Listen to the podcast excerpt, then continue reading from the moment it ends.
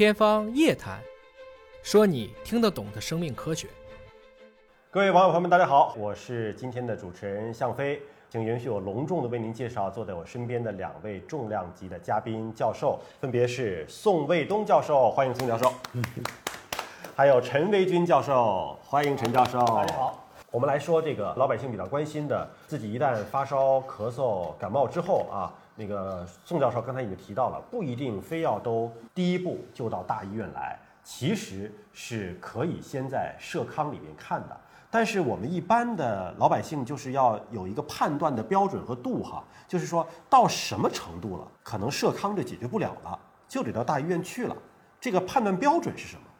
这个判断标准实际上是很简单，就是说你首先你感冒了，到食堂去看，食堂医生一定会给你开点药吃的。嗯。那么你吃药了，同时加上你自己的休息，这个生活规律调整的好，这两个加在一块，两三天之内好转了，嗯，那就说明就简单了，嗯，说什么？嗯。如果两三天内不好，建议到大医院去看，就是看有没有疗效，对吧？就看疗效，不能看广告，要看疗效。对对。但有的时候会反复。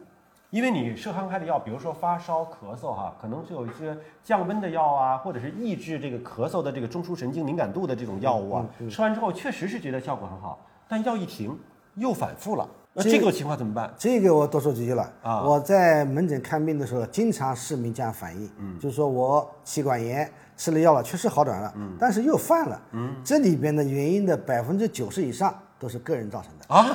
为什么？为什么呢？就是说他他吃了药了，好转了啊，他不吃药了，啊，这是第一种情况，是不是？他没有坚持下去。嗯。第二个吃了药好转了，哟，我该上班了吧？嗯。我该忙了吧？我该喝酒了吧？这两种情况占绝大多数。相当于是说，药的疗程你要吃够，比如说给您开了七天的药，你吃了三天发现见效了，药不能停，对吧？你要把这个一个疗程的药吃完。再一个，你通过休息提升了自身免疫力了，好吗？吃三天有点好转了，又开始胡吃海塞啊，或者是加班对，熬夜，对吧？陈老师是不是？是不是又熬夜了？所以好转了，又去这个效果的，去去去。所以说这里面呢，我要多说一句话，就是说好转了以后又加重了，实际上这是最最麻烦的，有两条麻烦。第一，前面的药白吃了，前面药白吃了以后呢，再吃前面的药没效了，为什么？有可能耐药了哦，就反而害了自己了。嗯，这是第一。第二，吃了药没效又加重反复了，那可能有新的问题出现了。嗯，是不是嘛？或者是说肺炎啊，或者是说不是肺炎啊，或者是说其他病啊，使得医生的脑海里边想的问题就复杂了。嗯，那么一旦复杂，就会落实这种复杂。怎么落实啊？大检查喽。嗯，是不是嘛？检查喽，抽血喽，拍 CT 喽，嗯，化验痰喽，跟着就来了。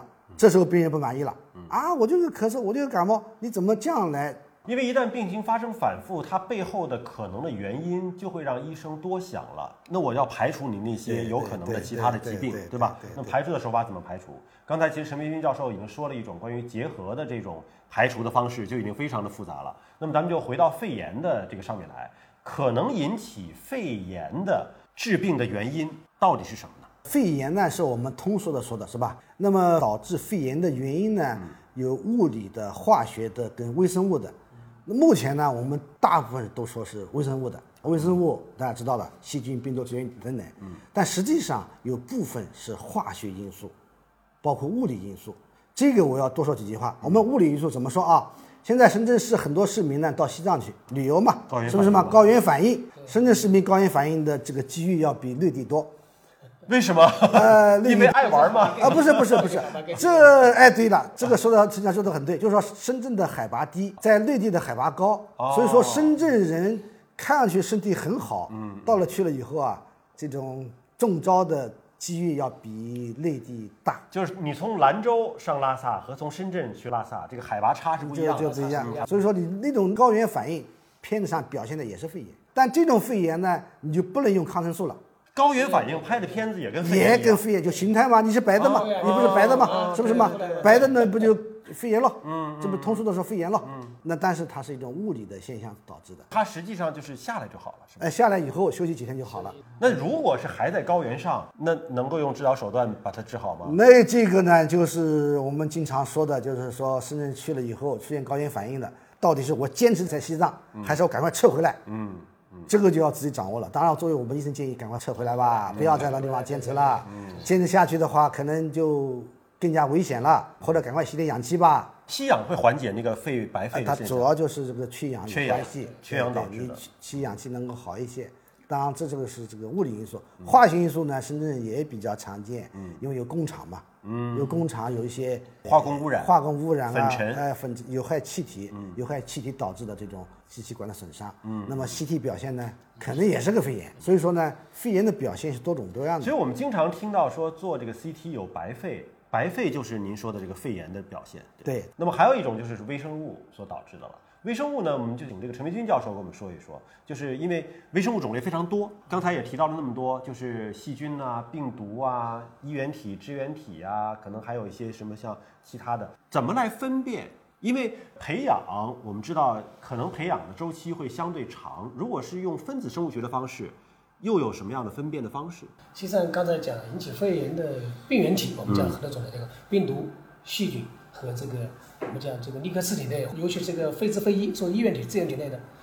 那么我们现在既然知道这些病原体，它本身就是不同的物种，我们讲不同的物种。也是生物的一部分，对吧？有一部分对，那我们讲人跟大猩猩和猴子，它就是不同的物种。嗯，那你既然有不同的物种，就有特征的分辨方式。嗯，那病毒一般来说，我们在临床上讲培养啊，其实大部分指的是细菌的培养。嗯，因为在临床上培养病毒还是非常困难的。嗯，呃，我们像新冠这种特殊的这个地方，才在 CDC 这个地方做培养。嗯，我们医院一般也都不做培养的。嗯，就病毒的培养一般在医院里比较少。我们今天培养大部分是细菌性的。支原体和医院里的培养其实也相对比较困难，嗯，是吧？这是一块。所以那分子生物学的方法呢，包括我们抗原抗体的方法呢，这些呢更多的是说能够快速一些，培养都会相对比较难，一是难，而且时间长。我们病毒往往要传三代之后才能稳定下来成成代，即使我们在实验室也是这样，那时间一个三天，一个三天就九天了，是吧？那就比较麻烦了。那分子生物学的技术呢就更快，嗯，也就是说它会找到你这个物种的一个特征的片段。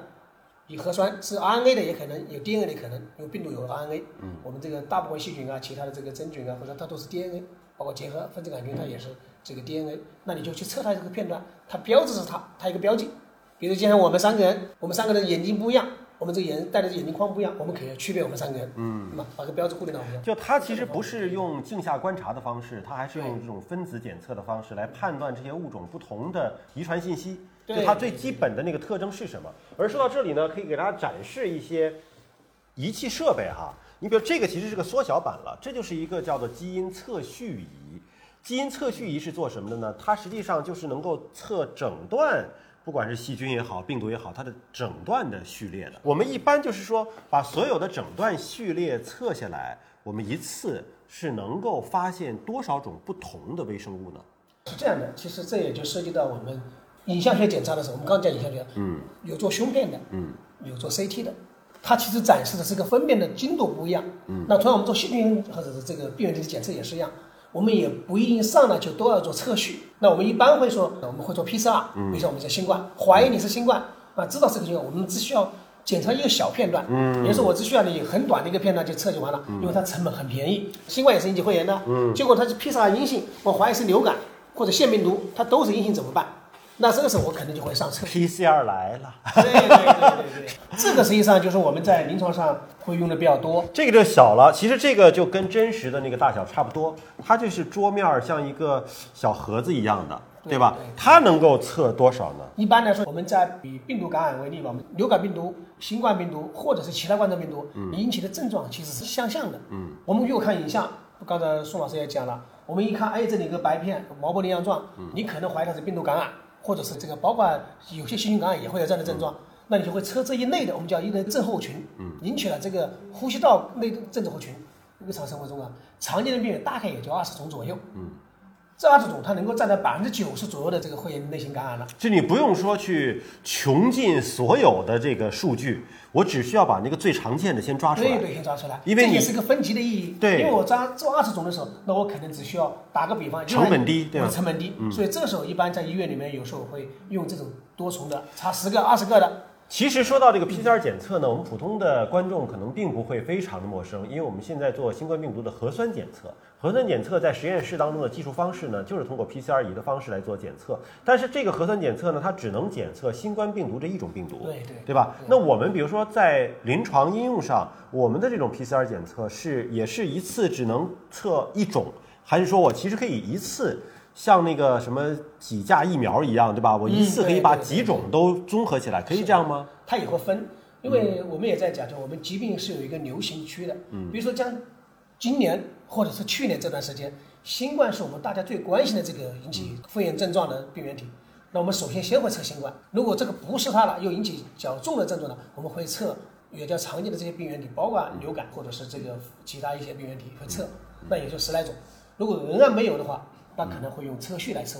以新冠为例，就等于是说我先通过这种 PCR 的方式来测，测完了之后呢，假如说没发现常见的几种都不在这里边，那怎么办呢？我最后再上一个大招，这个相当于是我一次通过这种实验室的检测，能够测到上万种的已知的细菌、病毒、包括未知原体。未知怎么查？未知，因为它测了序列在里面，你会去推测它。